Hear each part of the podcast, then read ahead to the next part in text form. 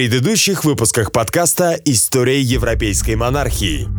Уильям, распорядитесь выдать пострадавшей один пуд семян и 15 шиллингов компенсации от имени английской короны. Запишите расходы на мое имя. Спасибо, ваша светлость, вы так добры. Да благословит. Тут мое распоряжение относительно того, кто должен войти в регенский совет при следующем короле, моем сыне. Доставь это письмо Ричарду с верным тебе человеком. Я все сделаю, государь. Мы должны известить Ричарда, как того пожелал король. Нет, мы не станем этого делать. Слышишь меня? Остановитесь! Ни в коем случае. Именем короля приказываю вам остановиться! Что вы себе позволяете, милорд? Это свита короля? Эдуард был зачат в прелюбодеянии и во всех отношениях был не похож на покойного герцога Йоркского, сыном которого его ошибочно считали. Брак Эдуарда и Елизаветы Вудвилл недействителен с точки зрения церковного права. Остановите экипаж немедленно, или наши иллюзии будут вынуждены применить силу. Дядюшка, что сие значит? Объяснитесь немедленно. Ваше Величество, простите за весь этот конфуз. Но только Ричард, герцог Глостерский, который полностью походит на своего отца, должен был взойти на престол в качестве его законного преемника. Ибо Эдуард был тайно обвенчан с некой Леонорой Батлер, дочкой графа Шрусбери. Это бессовестная клевета! У него нет никаких доказательств, кроме клятвы на Святом Писании. Я считаю, что дату коронации необходимо отложить. Мы должны обдумать слова епископа и провести какое-то расследование. Властью, завещанной мне покойным братом и нашим королем, как лорд-протектор, я объявляю о переносе даты коронации.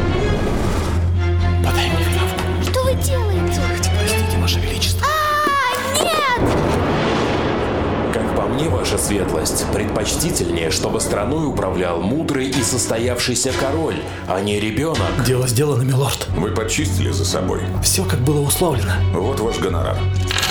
Мой господин остался доволен вашей работой.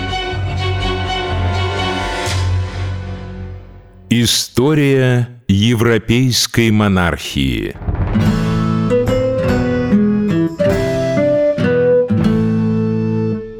Предыдущих подкастах я рассказывал о том, что английское общество периода войны Рос представляло собой сложное сплетение кланов, клиентов и их покровителей, которое запутанными нитями поднималось от самых низов дворянства до верхушки аристократии, окружавшей короля.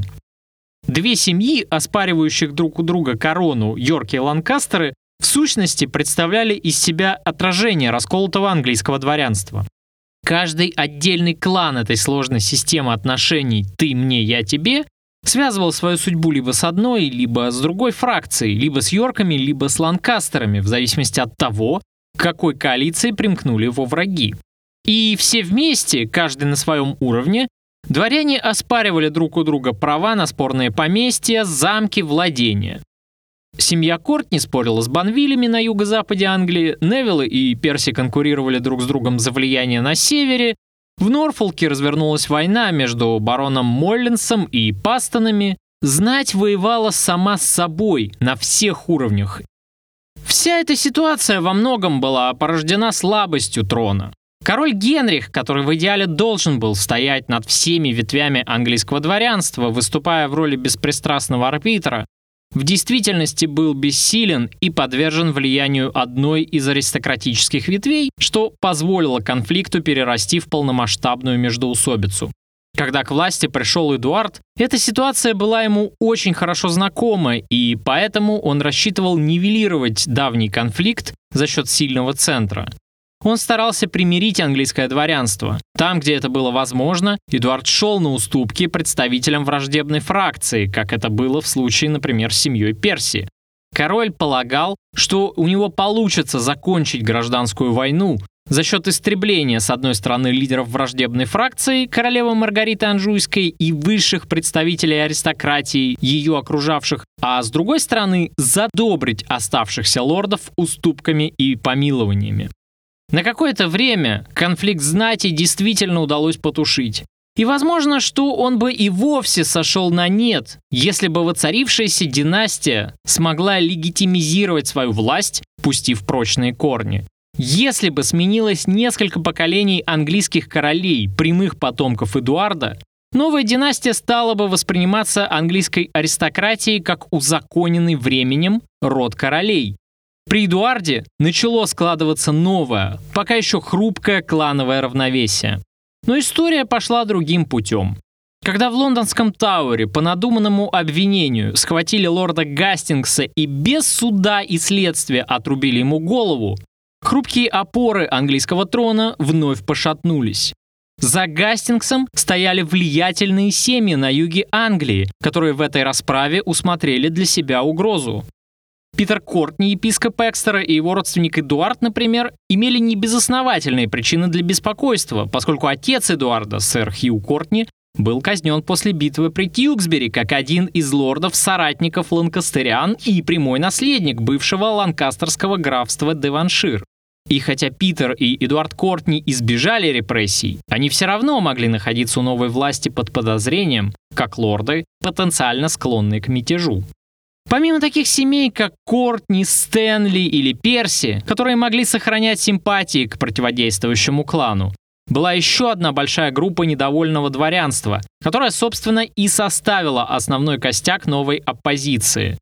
Это были представители мелкого дворянства, которые сделали свою карьеру на службе короля Эдуарда. Шерифы, бейлифы, мелкие сквайры, словом, провинциальные чиновники, обслуживающие государственный аппарат управления на местах.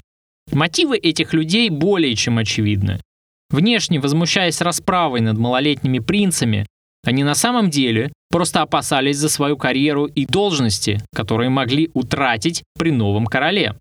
Все эти люди связывали свое будущее с покойным лордом Гастингсом, другом и соратником Эдуарда, который представлял их интересы в Королевском совете. Именно он олицетворял прежнюю эпоху и стабильность. И когда Гастингс был цинично и безосновательно казнен, это стало явным сигналом к тому, что в королевстве скоро начнутся чистки в пользу новых людей, преданных Ричарду лично, то есть выходцев из севера. Тех, кто сделали карьеру на службе в его войсках, когда он был еще герцогом Глостерским и хранителем севера. Восстание не было кем-то заранее организовано и спланировано, оно скорее носило стихийный характер. После неудачной попытки освободить принцев из Тауэра, Последовала встреча Бекингема и Ричарда в Глостере, после которой Бекингем и удалился в свои валийские владения. И в этот момент в игру вступает крайне хитрый и расчетливый епископ Джон Мортон, который на тот момент являлся пленником Бекингема после того самого злополучного заседания Королевского совета в Тауэре, на котором Гастингс сложил свою голову. Мортон был опытный интриган и давний противник йоркистов. Однако после поражения ланкастериан король Эдуард, следуя своей политике объединения дворянства вокруг своего скипетра, принял Мортона на службу. Точно так же, как он принял услуги и Сомерсета, и Перси, и Стэнли, и многих других политических тяжеловесов, с которыми не был связан личной кровной враждой и за счет примирения с которыми он намеревался искоренить гражданскую войну. После государственного переворота в Тауэре, наряду с обвинениями Гастингса в измене и его арестом, арестованы были также Стэнли и Мортон, то есть как раз те люди, которым Ричард меньше всего доверял в Совете и которых к власти приблизил его старший брат. И вот теперь один из этих людей, епископ Мортон, оказался в плену герцога Бекингема. К тому моменту уже зревшее восстание остро нуждалось в лидере, им должен был стать человек, который имел бы влияние в среде аристократии и смог бы объединить всех дворян, недовольных королем Ричардом. Мортон понял, что герцог Бекингем — это идеальная кандидатура на такую роль. Дело в том, что Бекингем был как раз тот самый политический тяжеловес, который имел и собственные права на корону, и на амбициях которого можно было бы сыграть с выгодой для себя, превратив своего тюремщика в освободителя и союзника. Я вижу, что король не очень-то вам доверяет, милорд, раз вы не сопровождаете его в поездке по стране. Это так. Я пытался объясниться с его величеством в Глостере, но он отказался меня слушать. Но если бы я не сделал того, что я сделал, последствия могли бы стать ужасными. Вы взяли на свои руки кровь невинно убиенных ради человека, который даже не оценил масштаба вашей жертвы. Это очень печально, мой друг, крайне печально. Но вам-то что за дело, ваше преосвященство? Или вы пожелали меня видеть лишь для того, чтобы отпустить мне этот грех? Мне нечего отпускать, так как вы не согрешили. Все, что делается во благо королевства и во имя всеобщего мира, то не является греховным по сути. Подумайте, сколько жизней вы смогли сохранить, предотвратив новую войну. А она была бы неизбежна, если бы дети оказались в руках врагов вашего покровителя. Тогда я не понимаю истинной цели нашего разговора. В стране зреет заговор против Ричарда, и мне об этом достоверно известно от близких мне соратников. Спрошу вас напрямик. Вы хотите стать следующим королем? Я не нет, хочу. Нет, не спешите с ответом. Обдумайте свое решение как следует. Ведь вы Ланкастер по крови. Вы не просто прямой потомок Эдуарда. Вашим прадедом был сам Джон Гонт. Ваш род по старшинству имеет больше прав на корону, чем Йорки. Так почему же тогда отпрыск именно их дома стал нашим королем? Почему вы терпите эту несправедливость? Я не хочу быть королем. Это слишком опасно в наше неспокойное время. И правильно, пока граф Ричмонд в изгнании, зачем вам принимать на себя столь тяжкое бремя? Станьте лучше делателем королей, каким был покойный Орик. Пригласите Ричмонда на английский трон. Возглавьте заговор, но не ради себя. Пусть аристократы перережут друг друга, а в конце, когда самый захудалый из них усядется на древний трон плантагенетов, подле него будете стоять вы, его хранитель и мудрый советчик. Тот, кому король будет всем обязан и кому не посмеет перечить. Герцог Бекингем, который столько сделал для того, чтобы Ричард получил корону, удалившись в свое валийское поместье, а может быть и в изгнание, примыкает к восстанию против своего недавнего союзника. Он пишет письмо ко двору графа Ричмонда, будущего Генриха VII, приглашая его в Англию и изъявляя готовность поддержать его притязание на престол. Здесь надо уделить немного внимания новому персонажу нашей истории и рассказать о Генрихе и о его положении на тот момент.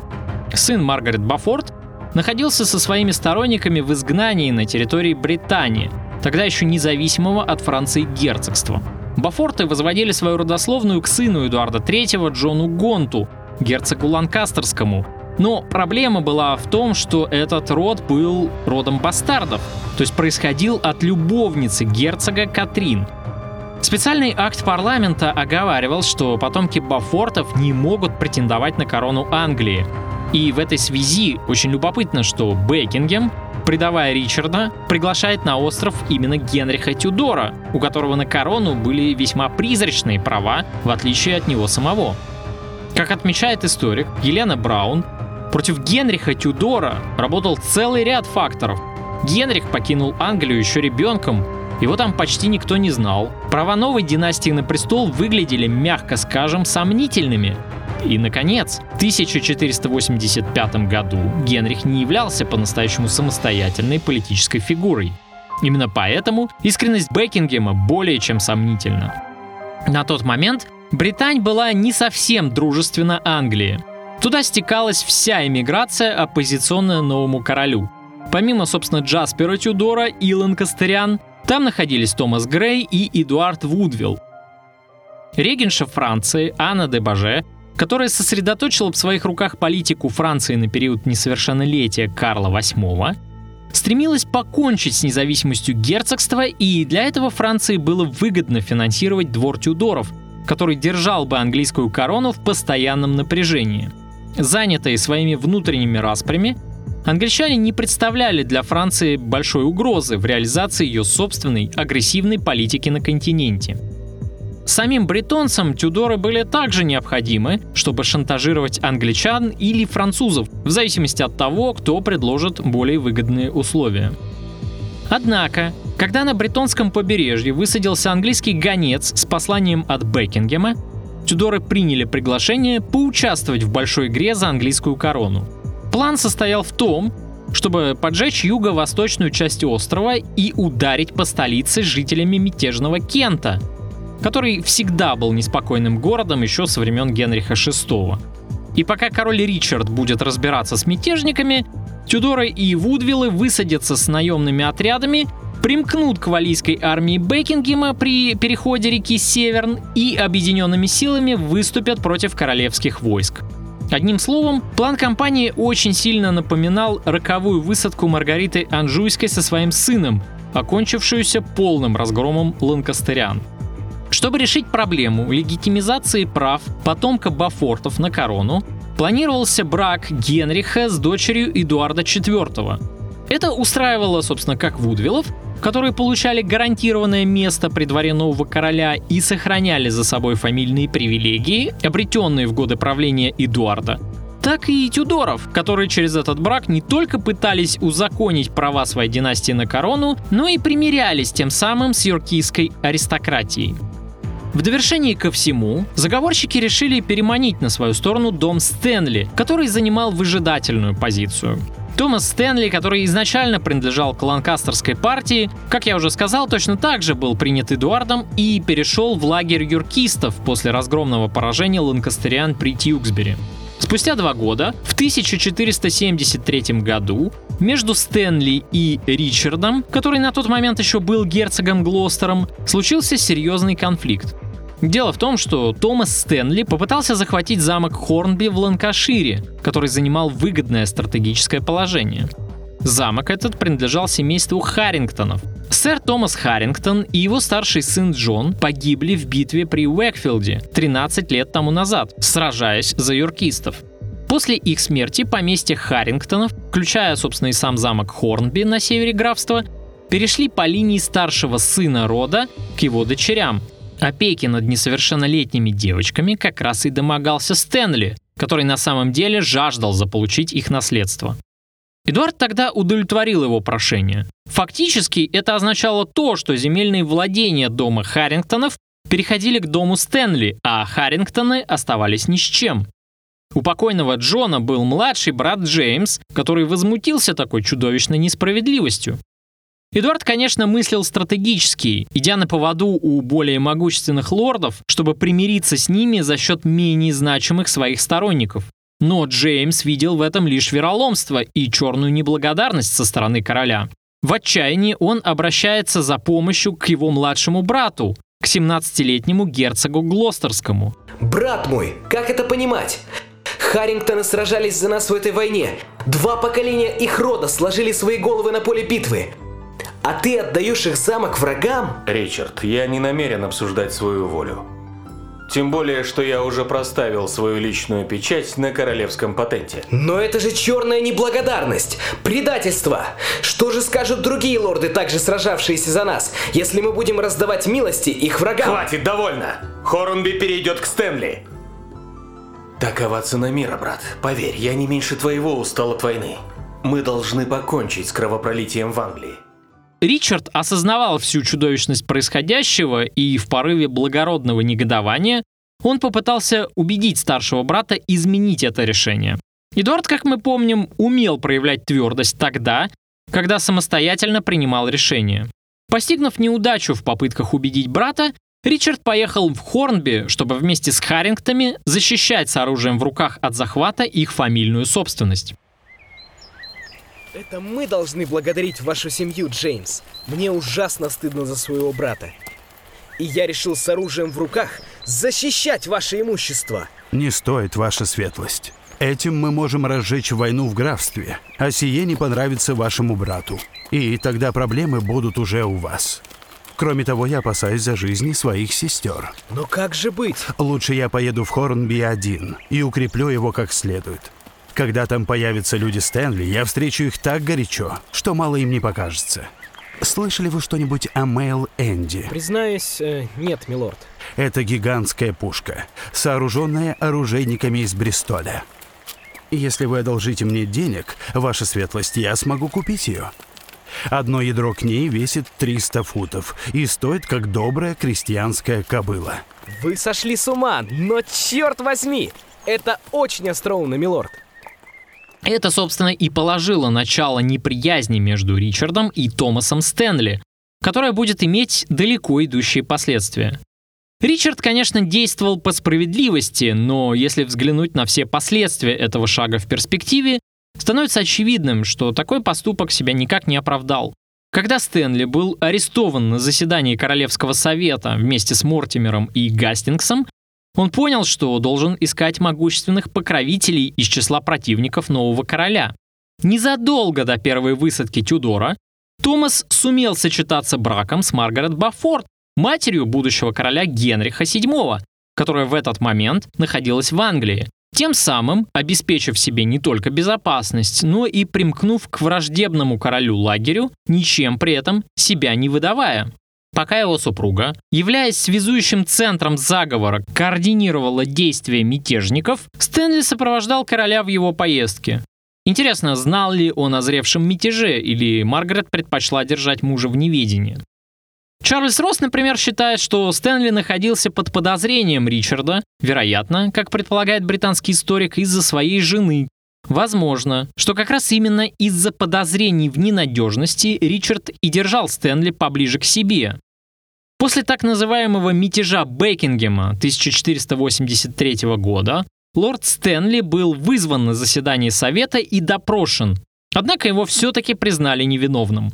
Томасу было предписано удалить всех слуг своей жены и держать ее подле себя, чтобы она впредь не могла посылать никаких вестей ни своему сыну, ни друзьям, ни вообще что-либо предпринимать против короля.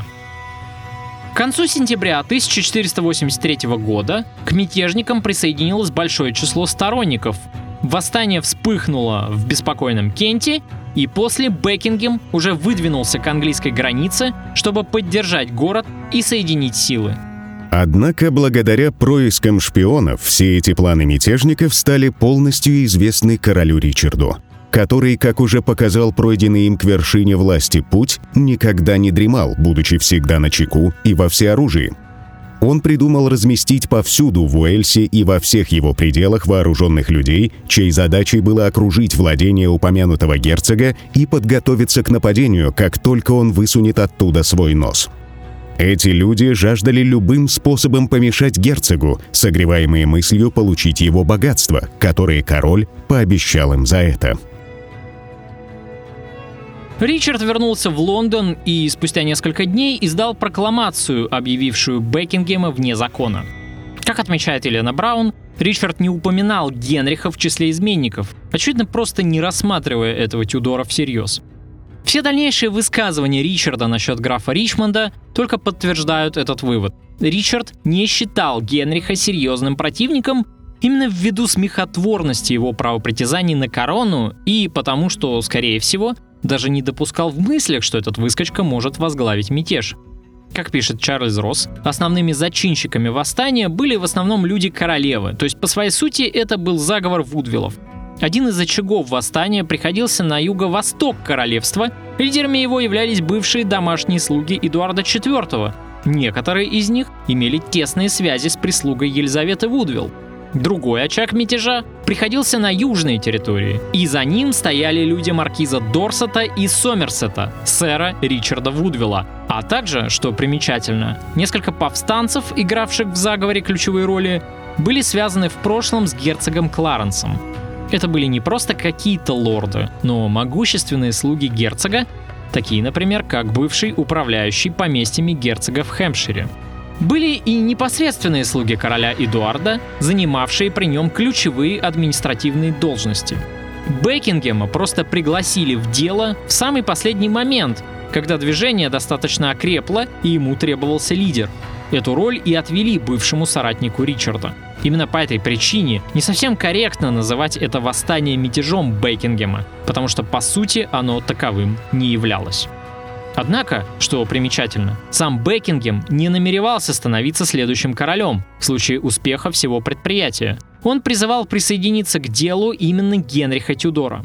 По всей видимости, хищному Генри Стаффорду действительно больше льстила репутация нового делателя королей, а епископ Мортон лишь ловко сумел сыграть на нужных струнах, растравив самолюбие герцога. Во многом успешному подавлению мятежа Ричард был обязан герцогу Норфолку, который инспектировал собственные владения в тот самый момент, когда полыхнул Кент. Перекрыв переправу через Темзу своими отрядами, Норфолк не позволил мятежникам подойти к столице. А тем временем погода задерживала корабли Тюдора с подкреплениями.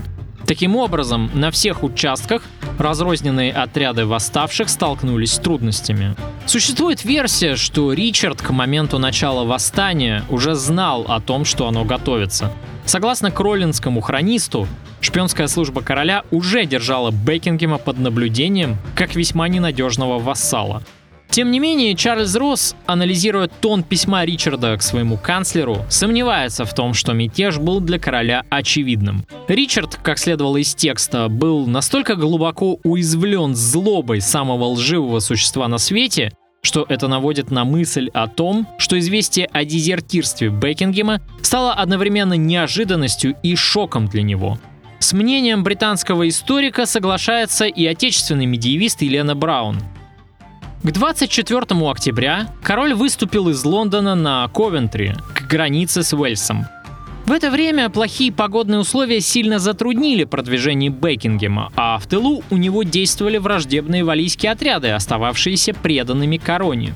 Увязнув в Уэльсе, отряды мятежного герцога начинали быстро таять.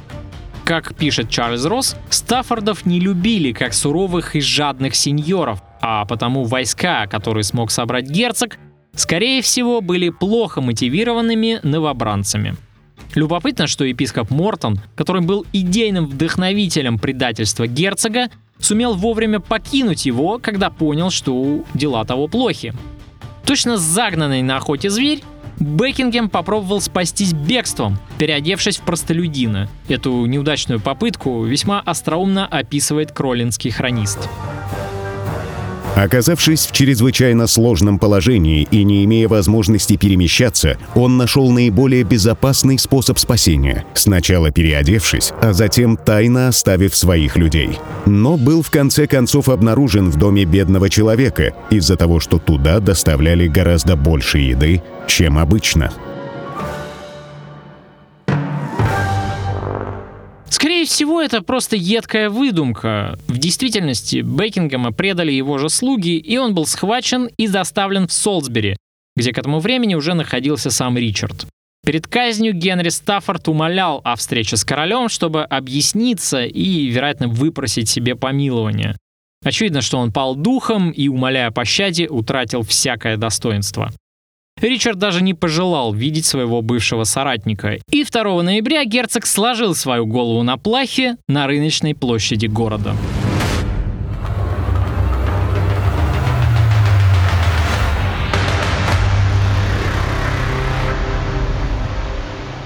Конец 1483 года прошел для короля относительно спокойно, без потрясений. Возможно, Ричард надеялся на долгое и успешное правление, но судьба готовила ему новые неприятности со следующего года.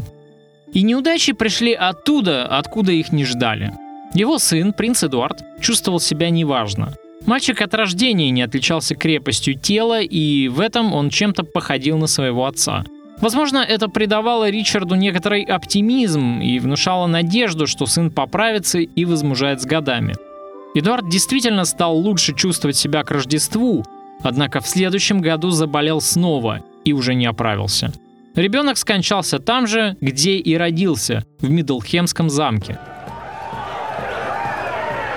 Слышали вы последние новости? Ха-ха, принц Эдуард представился!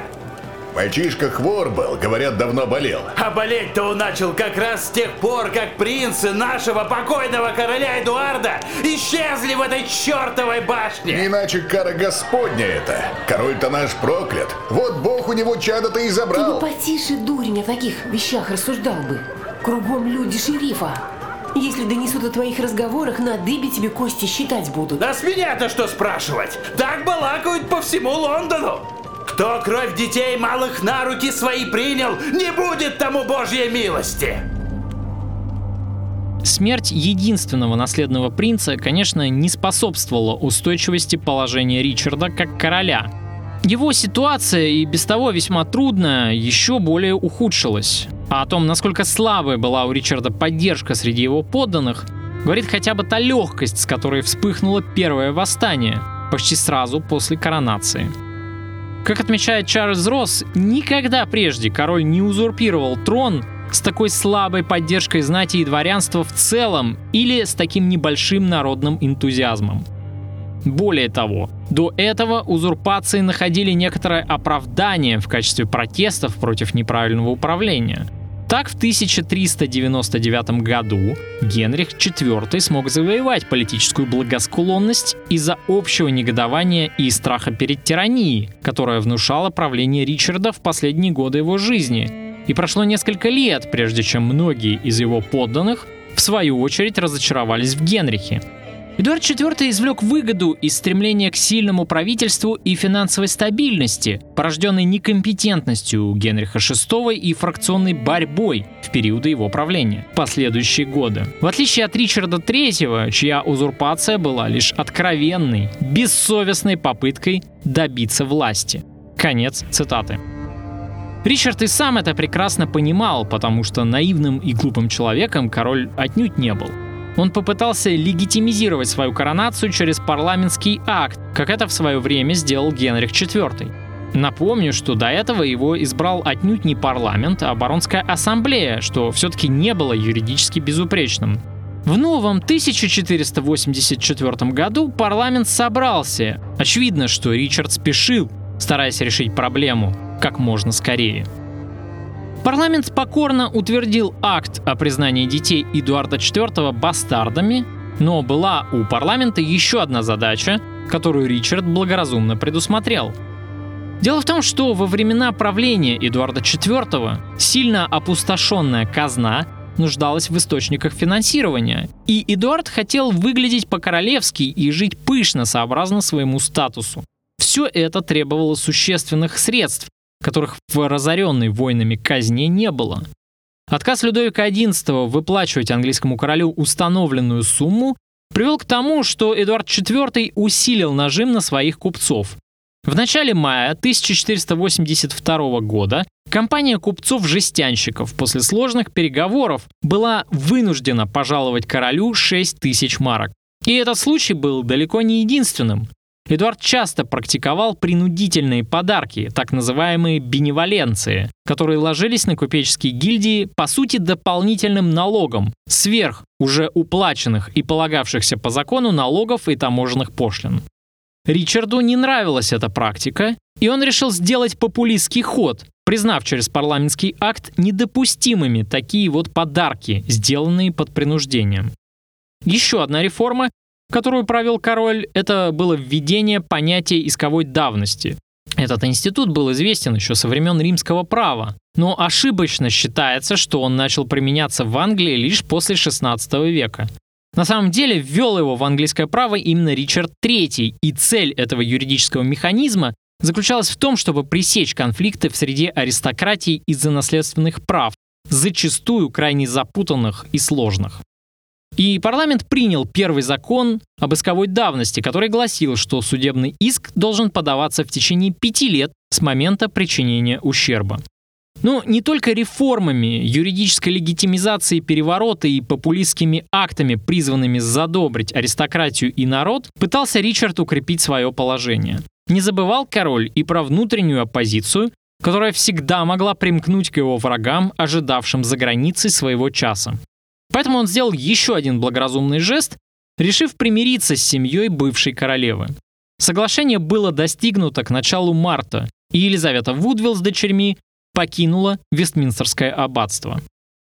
Елизавете было выделено финансовое содержание, однако при дворе короля ее все-таки не было. Скорее всего, она находилась где-то в сельской местности под пристальным надзором королевских шерифов. Как отмечает Елена Браун, Примирение короля с семьей Эдуарда IV было очень удачным политическим ходом, который был призван продемонстрировать возрождение единства клана Йорков. Ведь в мятеже, который возглавил Бекингем, участвовали и многие йоркисты. Но все это не решило острую проблему с наследником. Монархии нужна преемственность, а особенно в ней нуждается молодая династия, еще не прочно закрепившаяся на троне. Ричард избрал в качестве своего преемника Эдуарда, графа Уорика, сына Джорджа Плантагенета. Мальчик был пока еще жив, но его психическое здоровье вызывало у современников опасения. Конечно, это была вынужденная полумера. Здоровье Анны Невилл тем временем продолжало ухудшаться. Королева, скорее всего, была больна туберкулезом, что не было таким уж редким явлением в те времена. Несмотря на это, Ричард много времени проводил в покоях супруги, что не укрылось от всевездесущих придворных. Король остро нуждался в сыне и поэтому прилагал все усилия, чтобы его супруга зачала нового наследника. Версия отравления королевы, которая выдвигается тюдоровской пропагандой, не выдерживает никакой критики, хотя бы потому, что Ричард имел юридические основания развестись с Анной по законам своего времени, сославшись на ее неспособность к деторождению. Брак к тому моменту, напомню, длился уже 8 лет. Имеются и иные косвенные свидетельства того, насколько сильно Ричард переживал из-за болезни королевы. В то время, пока она чахла, лечащие ее доктора, очевидно пытаясь успокоить короля, объясняли Ричарду, что болезнь его супруги не смертельна, но может быть заразна, и что не стоит делить с ней ложе до ее полного выздоровления. Ричард вынужден был прекратить посещение покоев своей супруги, и однажды он даже жаловался архиепископу Йоркскому на то, что Анна, кажется, ускользает от него вслед за сыном. В день смерти королевы случилось солнечное затмение, которое длилось почти целых пять минут. Люди высыпали толпами на улице с ужасом, наблюдая, как яркий солнечный диск накрыло пеленой черноты, а день потускнел, и в самом его разгаре на землю опустились сумерки. Такие знаки никогда не проходили незамеченными, и люди средневековья верили в их исключительную символичность. Точно так же, как Эдуард, воодушевленный тремя светилами на небе, редким атмосферным явлением, принял его за знак Божьей благодати, что воодушевило его войско, так и народ Англии, наблюдая затмение в день похорон королевы, не мог не шептаться о проклятии, постигшем короля. А агенты Тюдоров, конечно, только раздували эти слухи, подогревая в массах суеверный ужас. Но на этом все не закончилось. Только что королева слегла в могилу и была предана земле, как тут же поползли жуткие слухи о том, что Ричард не очень-то и расстроился из-за ее смерти, и даже более того, вознамерился взять себе в жены одну из дочерей королевы Елизаветы Вудвилл. Эти события мы хорошо знаем, поскольку они весьма красноречиво проиллюстрированы в драме Шекспира «Ричард III». Мы действуем иной раз без оглядки, жалеем о содеянном потом. Но если трону ваших сыновей я отнял, ваша дочь его получит. И если ваша истребил потомство, то я вознагражу вас за потерю своим от вашей дочери потомства. Ой. Ступай же к дочери, мать короля, и сердце нежное воспомини ей стремлением к державному венцу. Ну как сказать, чтобы ей понятней было – кто хочет стать ей мужем? Брак с родной племянницей, старшей дочерью Эдуарда, конечно, был невозможен с точки зрения канонического права, не говоря уже о широком общественном порицании, которое он неминуемо бы вызвал. Вряд ли Ричард мог всерьез вынашивать подобные планы. Но кто-то продолжал старательно распускать эти слухи, и потому король был вынужден дать публичную клятву в том, что он не собирается жениться на своей племяннице, а тем, кто продолжит распускать подобные сплетни, пригрозили заточением в тюрьму.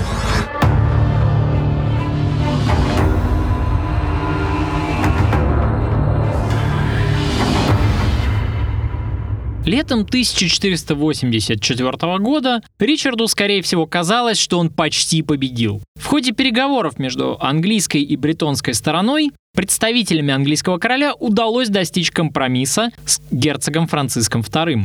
Бретонский герцог согласился выдать мятежного Тюдора, но в последний момент Генриха предупредили, и ему удалось выскользнуть из рук англичан. Непокорный Ричмонд бежал в Париж, и французы, прекрасно зная непримиримое отношение Ричарда к итогам Столетней войны, намеревались разыграть эту карту по полной программе. В следующем 1485 году до короля уже доходят тревожные известия о том, что Тюдор готовит новое вторжение в Англию. Милорд, у меня тревожные известия от наших верных соглядатаев. Похоже, что Тюдор готовит новую вылазку. Как смеет этот жалкий мальчишка, отпрыск дикого валийского отребья, претендовать на корону? Даже не вздумайте впредь беспокоить меня подобными пустяками, сэр Ричард Ратклифф, потому что под знамена этого проходимца не встанет ни один уважающий себя лорд. Только кучка бандитов, которых самостоятельно разгромит любой шериф моего королевства. Ваше Величество, мы бы никогда не осмелились докладывать о подобных пустяках, но вот только ситуация гораздо серьезнее, чем мы предполагали. Двор Тюдора заключил сделку с королем Франции. В обмен на официальный отказ от претензий на французскую корону, если он станет королем Англии, Карл и его советники готовы выделить Тюдору деньги, а также снабдить оружием его бретонских головорезов. Потерявший стыд и не знающий, что такое верность Отечеству, этот ублюдок дерзнул дать Карлу полное право на трон Франции, за который народ Англии боролся более ста лет. Главарь изменников. Мы дадим ему такой отпор, что выбьем мальчишке все его молочные зубы. Я схвачу и лично повешу этого мерзавца. А еще заставлю присутствовать на казни его мать, эту волчицу бастардов. К сожалению, Ваше Величество, нам не удалось выяснить, через какие порты мятежники готовят вторжение в Англию. Их флот сейчас активно строится на вервях Анфлера, но куда он двинется, этой информацией, похоже, не располагает и сам Тюдор. Тогда нам необходимо укрепить все крупные портовые города вдоль пролива. Продолжайте патрулировать побережье. Нам также необходимо будет закупить во Фландрии их новые ручные кулеврины. Они отлично продевают доспехи и прекрасно подходят.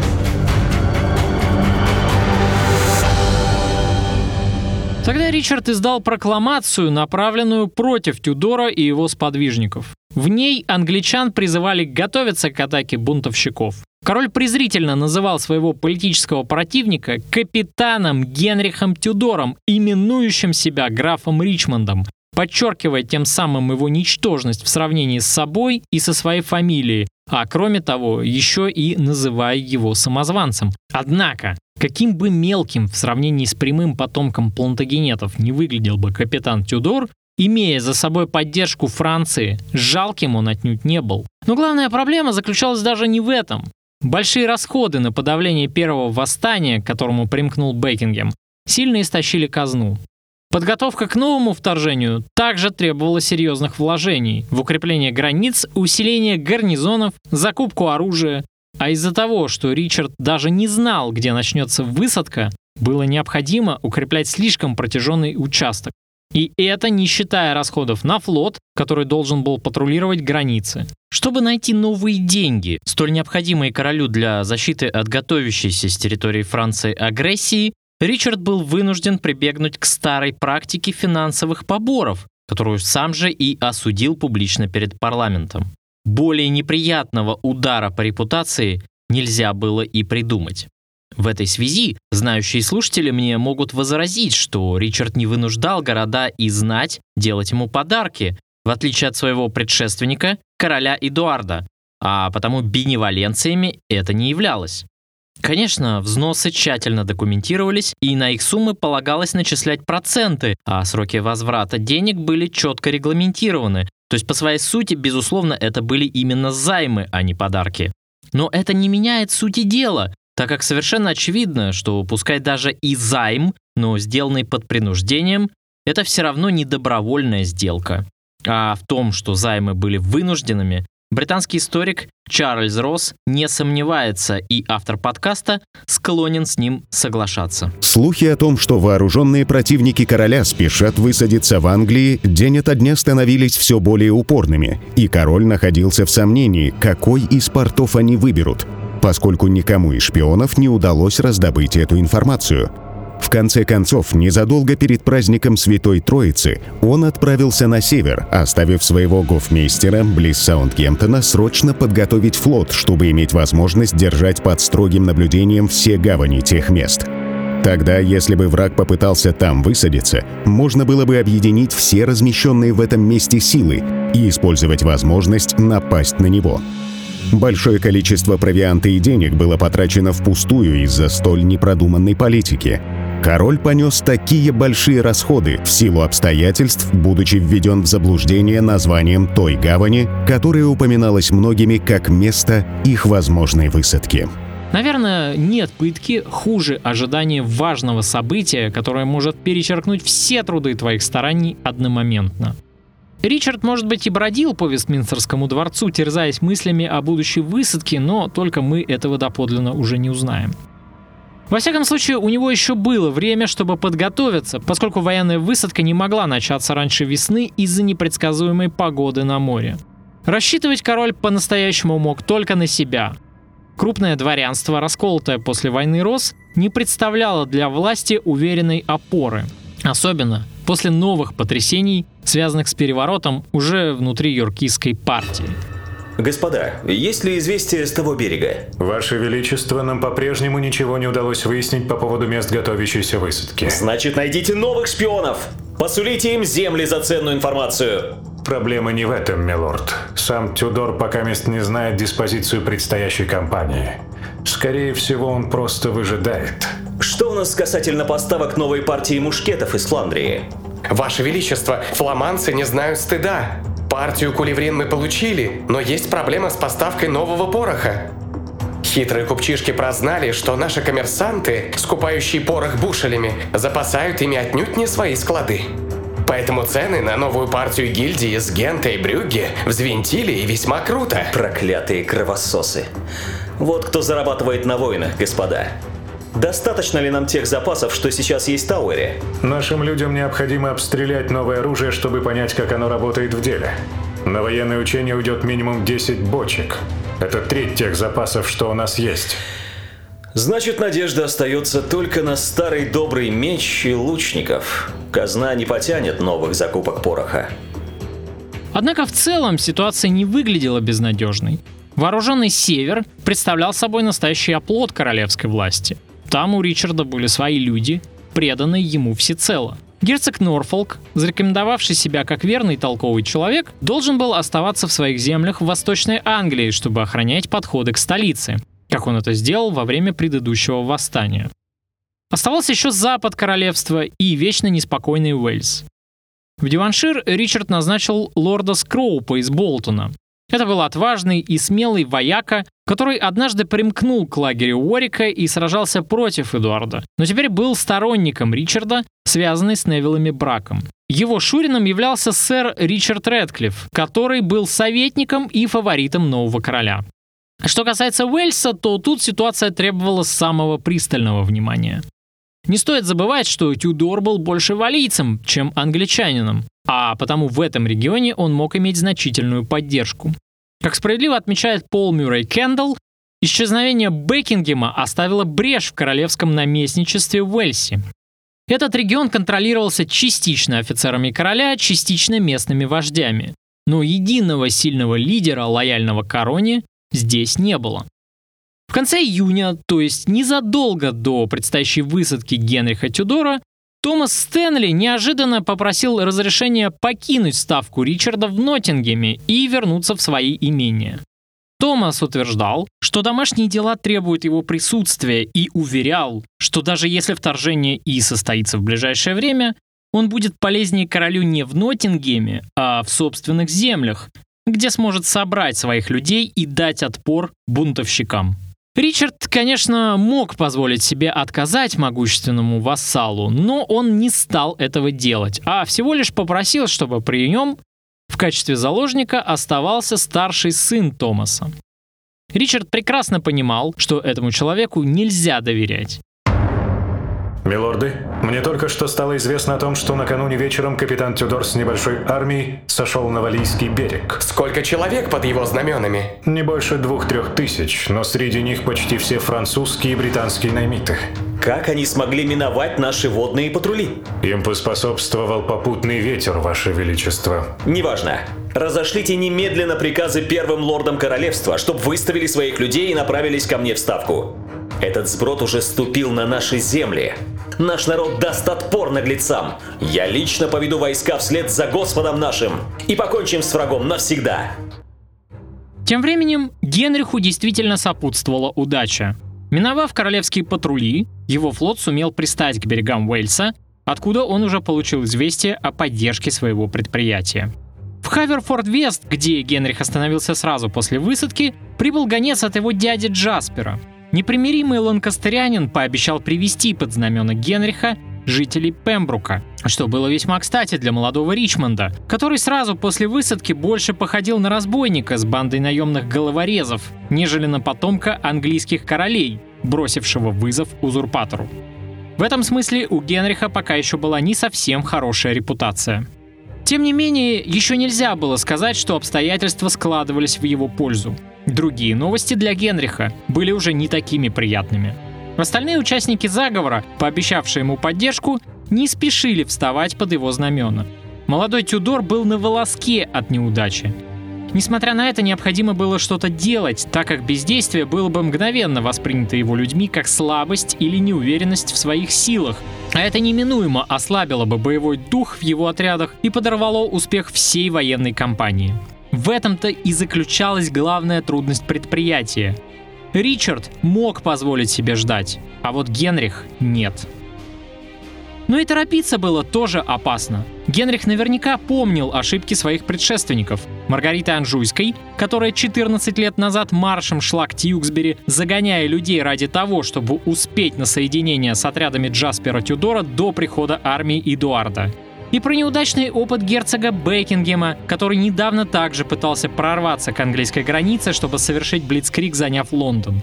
Оба эти полководца потерпели жесточайшее поражение, и цена их проигрыша оказалась весьма высока. Королева потеряла в войне сына и надежду на продолжение борьбы. Бекингем же и вовсе лишился головы. Нет, молодой Генрих прекрасно понимал, спешить к английской границе навстречу с превосходящими его по численности королевскими отрядами — это был путь к верной гибели. И Тюдор выбрал единственное правильное в этой ситуации решение — двигаться труднопроходимыми окольными тропами, делая внушительный крюк через весь Уэльс, вместо того, чтобы идти на восток напрямую к Тьюксбери. Объяснялся этот маневр тем, что Генрих хотел войти в земли, контролируемые лордом Стэнли в северо-восточном Уэльсе, Чешире и Ланкашире, а также дождаться обещанной ему помощи от валийского лейтенанта Рисап Томаса, с которым они условились о совместной военной кампании. Продвигаясь через Кардиган-Шир, Генрих послал к Томасу гонца, чтобы напомнить валийцу о договоренностях. К тому моменту Рисап уже получил приказ от короля вступить в бой с Тюдором. Вернувшийся посланец сообщил, что валийский военачальник находится в нерешительности. И тогда Генрих снова направил посланника, обещая сэру Рисап Томасу пожизненное звание лейтенанта всего Уэльса, которого у него не было на тот момент, если он сейчас, в критическую для него минуту, придет на помощь своему собрату-валийцу. Побороть это искушение не смогла даже присяга, принесенная Ричарду, и Томас примкнул к отрядам Тюдора.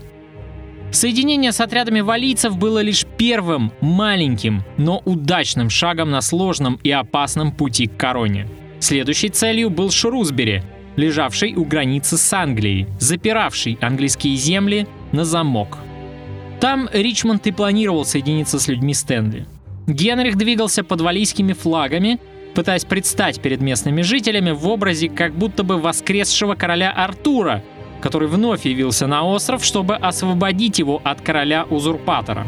Впоследствии, изучая уже историю Тюдоров, мы увидим, что этот образ очень нравился Генриху, потому что отсылал к древним романтическим преданиям о сказочной Британии, исконно кельтской земле, которая в стародавние времена якобы находилась под управлением мудрого и справедливого вождя Артура, обещавшего непременно вернуться в трудную для народа годину. Эксплуатируя этот миф для своей пропаганды, Тюдор без зазрения совести намекал на то, что он и есть тот самый король древних кельтов, истинных хозяев острова. Так он и маршировал на северо-восток через Кардиган-Шир под знаменами с изображением красного валийского дракона, издавая на пути довольно дерзкие прокламации, адресованные жителям Уэльса. Вовлекшись в информационную борьбу за умы местного населения, Ричмонд призывал людей присоединиться к его движению, чтобы восстать против власти узурпатора.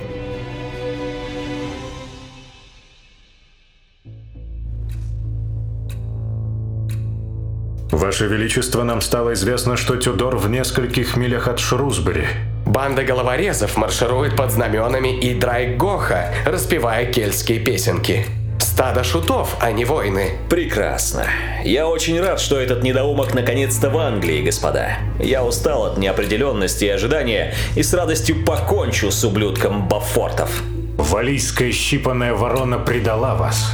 Но переход на сторону мятежников не поднял Уэльс, как бы того не желал Тюдор. Вы переиграли его, мой король.